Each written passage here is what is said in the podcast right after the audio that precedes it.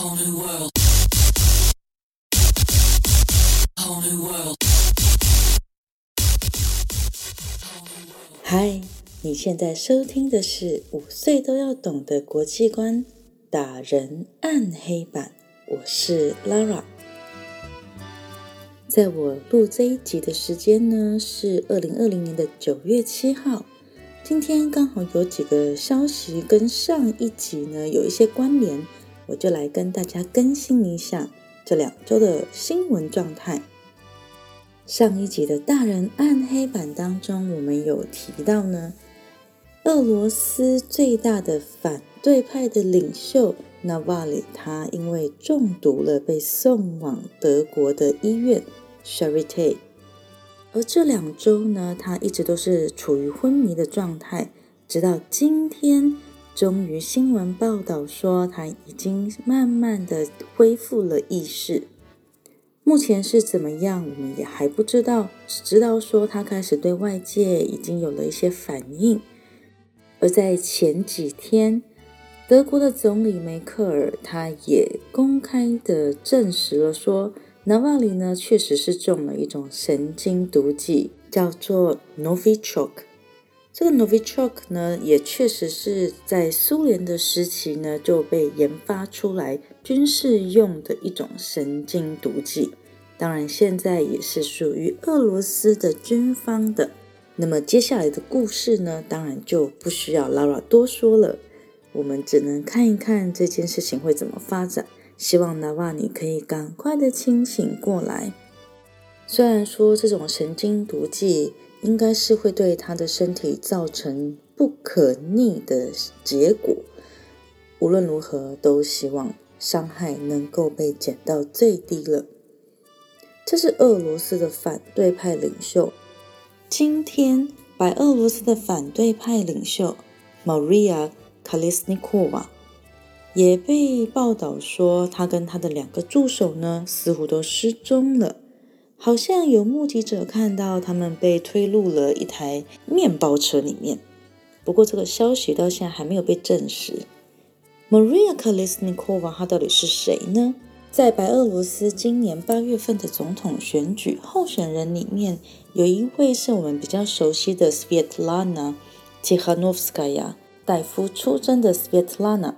她在她的宣传的海报上面旁边站着两位女性，他们的手呢有一种剪刀石头布的一个姿势哦。其中的一位头发非常利落、很短的那一位女性，她就是 Maria Kalisnikova。她跟另外两位在海报上面的女性，她们三位在中文的媒体里面被称为“复仇者联盟”。复是妇女的妇，就是因为他们三位的先生呢，都因为之前要出来跟卢卡申科卢卡申卡角逐总统这个大位，而被卢卡申科呢，因为各式各样不同的罪名给逮捕入狱了。那这一位。Maria Kalisnikova 呢？她的先生是俄罗斯石油公司银行 Gazprom Bank 在白俄罗斯的代表或者 CEO 吧，就是最大的那个人。也因此呢，当我在今天看到这个新闻的时候，我是非常非常的震惊，觉得怎么可能？现在都已经。几十万的人连续不停的将近一个月上街抗议，怎么卢卡申科还敢光明正大的来这一招呢？不过你想一想，连俄罗斯的反对派纳瓦里他们这么的有名声，嗯，都会被下毒了，那还有什么是不会发生的呢？嗯，这样听起来其实是有点恐怖哦。不过话说回来，天然气石油银行 Gazprom Bank 这个本身呢，就是超级俄罗斯的，所以像我们这种比较天真的人呢，就会觉得哇，不可置信，怎么还有人会在这个时候这样子明目张胆的把人抓走呢？这是我们的天真的反应。那在这个。这样子国家生长长大的人呢，他们可能就会有其他的想法喽。他会觉得说，你要想一想这个人的背景是什么。他的先生呢，可能跟俄罗斯有非常密切的关系哦，要不然他怎么可能可以当上呃天然气石油银行的行长呢？那在这样子的关系之下，这一次的失踪只是短暂的，还是一出什么大戏呢？那么后面导演的人又是谁呢？是不是因为卢卡申卡他已经不得普丁的心了，所以得稍微 装饰一下，用点戏剧性的手段呢，来把它处理掉呢？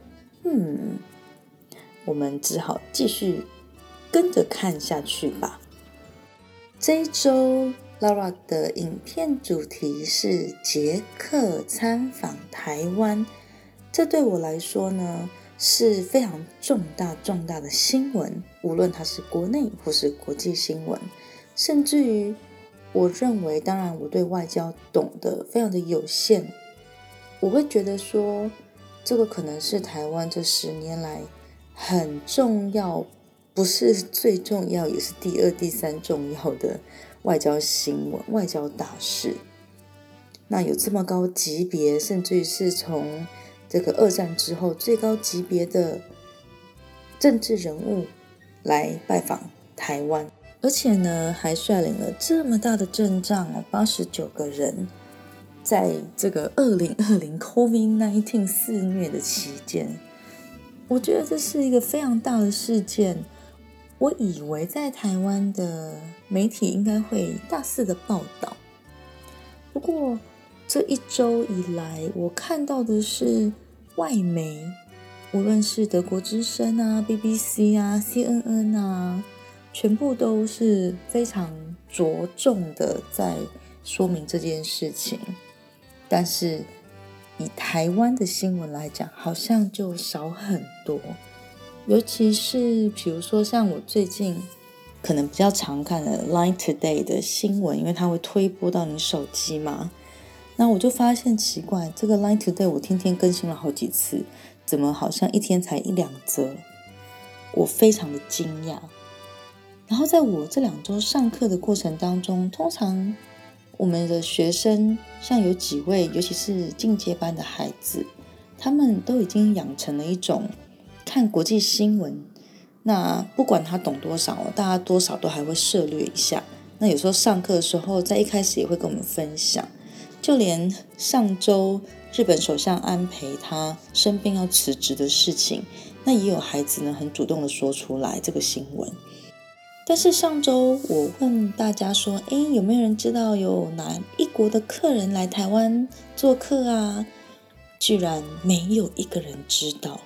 学生的人数至少超过三十人哦，就是几个班加起来，可是完全没有人知道。我蛮惊讶的，捷克这个国家对我来说好了，我从高中或大学时代最向往的国家就是捷克。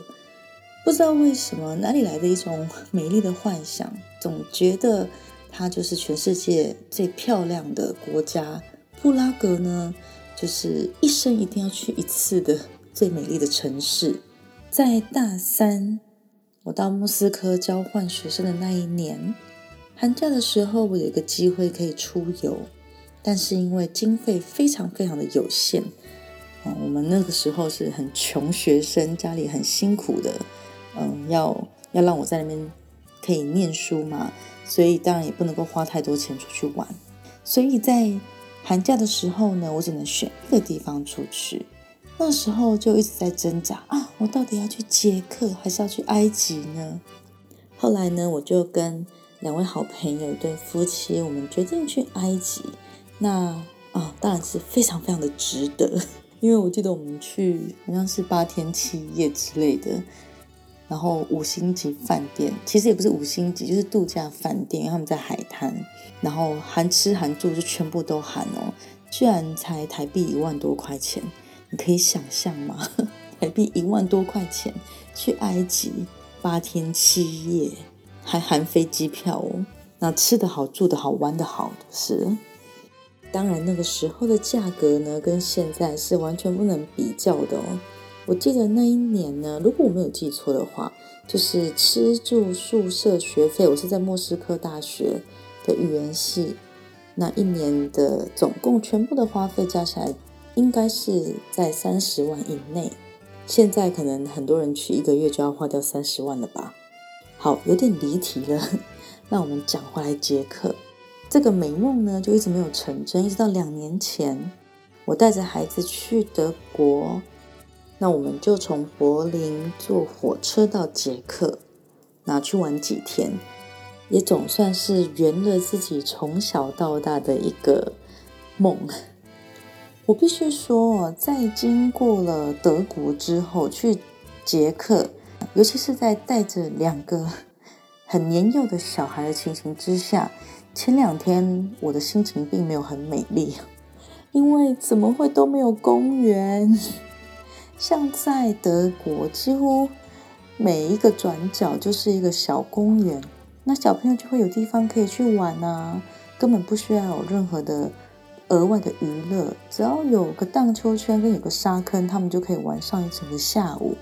这在德国它是一个标准配备，但是可能我们住在布拉格的市中心，算是住在旧城区，那边的绿地呢就非常少，那孩子就没有办法出去放风。我就觉得哇，怎么会这样？我还特别上网，就是到处去找说哪里有那个小朋友可以玩的地方，然后。真的还特别坐车，然后到一个什么儿童岛上面，也是在旧城区。就那个儿童岛，它也就是 有一个沙坑，然后有几个跷跷板。就是如果在台湾，你可能也不会称它为公园，更不要说是德国。只是它旁边就有一个那种付费的小小的小火车，可以让小朋友坐的。所以当时我就想说，好吧。布拉格这个地方呢，可能就是嗯适合观光客，但是不太适合小朋友来玩哦。后来的几天呢，我们就住到一样是在布拉格里面，可是就是住到比较呃住宅区的地方。那在那边呢，就有找到公园可以玩的。在当时候呢，我们去了一个大部分的人都不会去的一个景点。它完全不是一个景点，这个地方叫做农业博物馆。如果你用中文去搜寻，就是捷克布拉格好玩的地方，你绝对不会找到这个点。我当时候是上用俄文去查，还是用英文，我有点忘记了。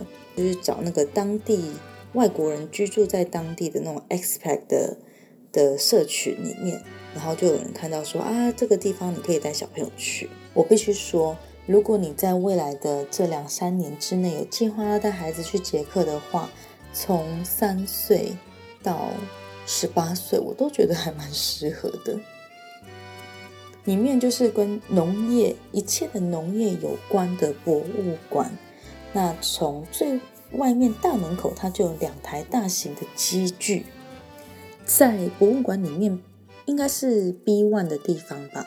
它就放了非常多过去真实使用过的大型农业机具，牵引机呀、拖拉机呀等等的，然后还可以让小朋友去体验开那个挖土机，小型的挖土机，然后让他们有一个类似像沙坑的地方可以去挖这样子。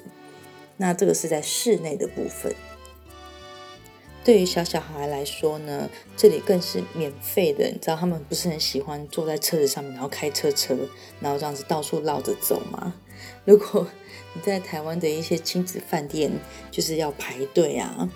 那在那边呢，我们去，因为大家都不会来这个地方，就是想说农业博物馆，然后什么好玩的，所以我们根本就是 玩到满。也是在那一天，我才知道说啊，原来。我们看到的斯柯达斯柯达这个车子的品牌呢，它在之前其实是以制作农业机械为主的。但是当时呢，我不知道的是，他们除了做农业机械之外，其实他们做所有的大型的汽车，有轨电车、无轨电车、火车等等，只要你想到了大型的车，政府的车。基本上呢，这样子交通工具呢，就是由他们所生产制造的。那在这次的影片里面呢，我也有提到哦，就是在这个的更之前呢，Skoda 这家公司呢，它其实是欧洲最大的军工厂之一哦，它生产了非常多的像大炮、机关枪、步枪。那在捷克制的枪支呢，也许在一百年前左右呢，在一战之后或者二战之前呢，真的是非常非常的有名。听说呢，现在连嗯中国的解放军好像也都还有捷克制的枪支，不过这个是不是真的，我就不知道了。这个在我收集资料的过程当中，它确实是引起了我很大的。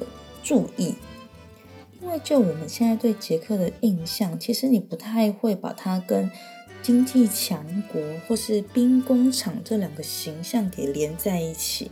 当时候我们去在老城区的时候，还去了一个很特别的地方，它是俄罗斯的东正教教堂，那也是当时候俄罗斯的驻捷克代表处，他们的大使馆的所在地。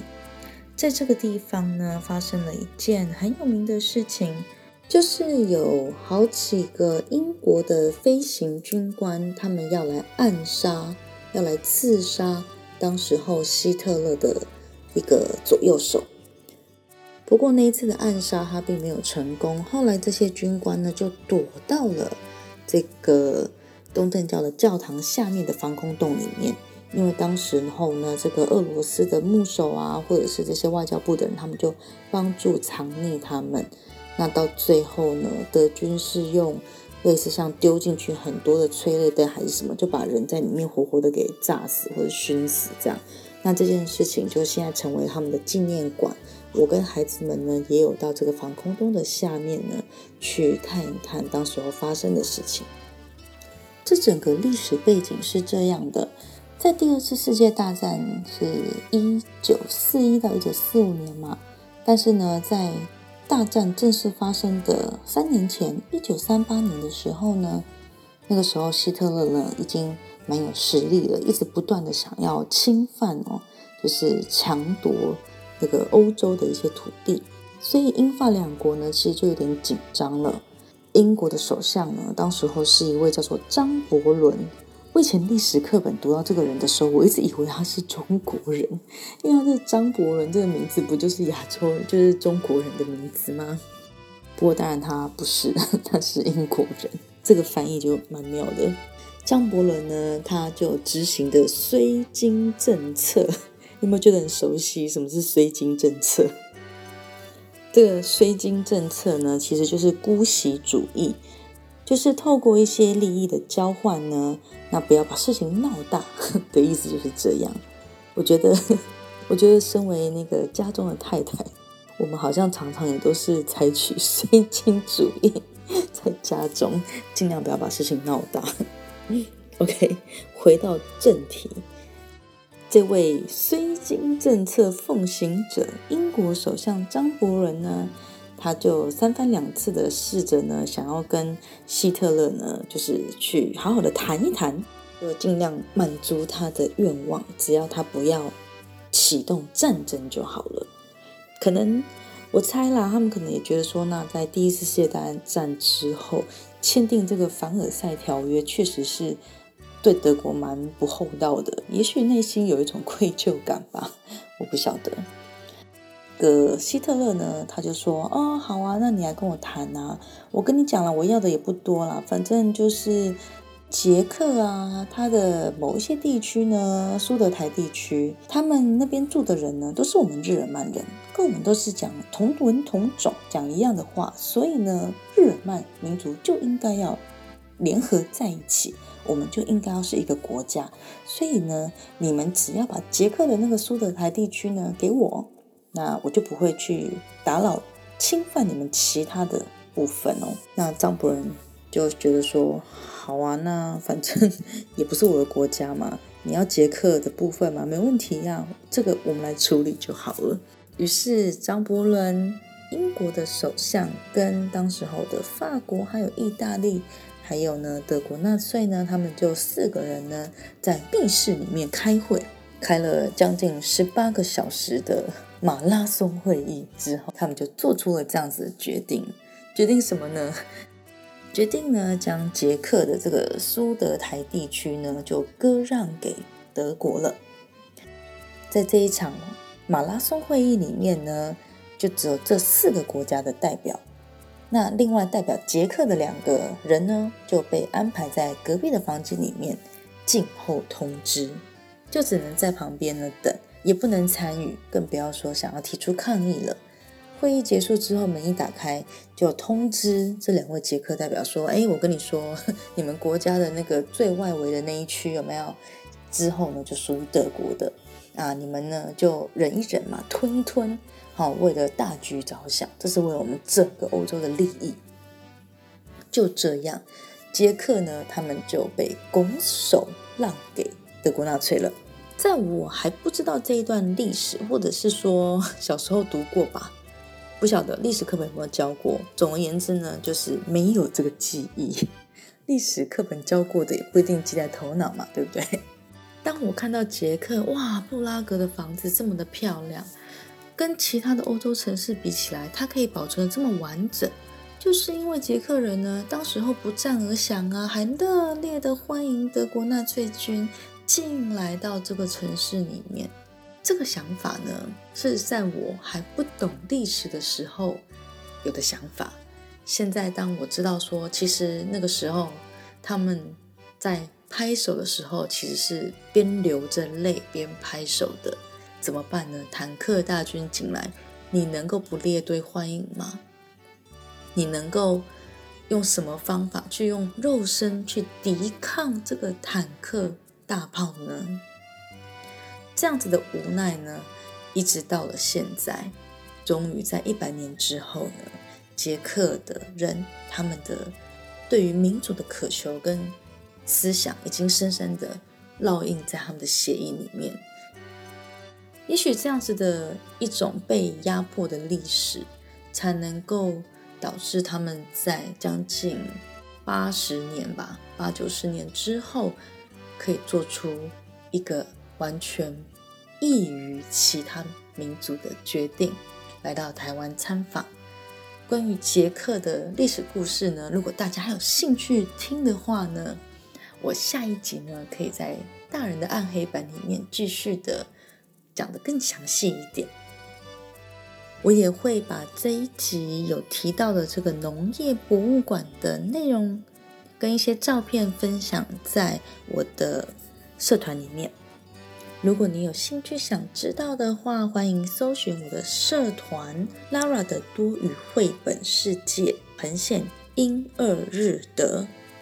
会有婴儿日的呢，是因为在我的课堂上呢，孩子们有机会听到我用这四个语言说故事给他们听，当然是有附上同步的中文翻译的哦。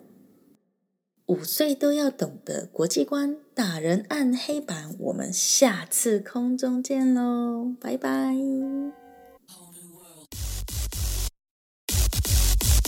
Whole new world. onlyworld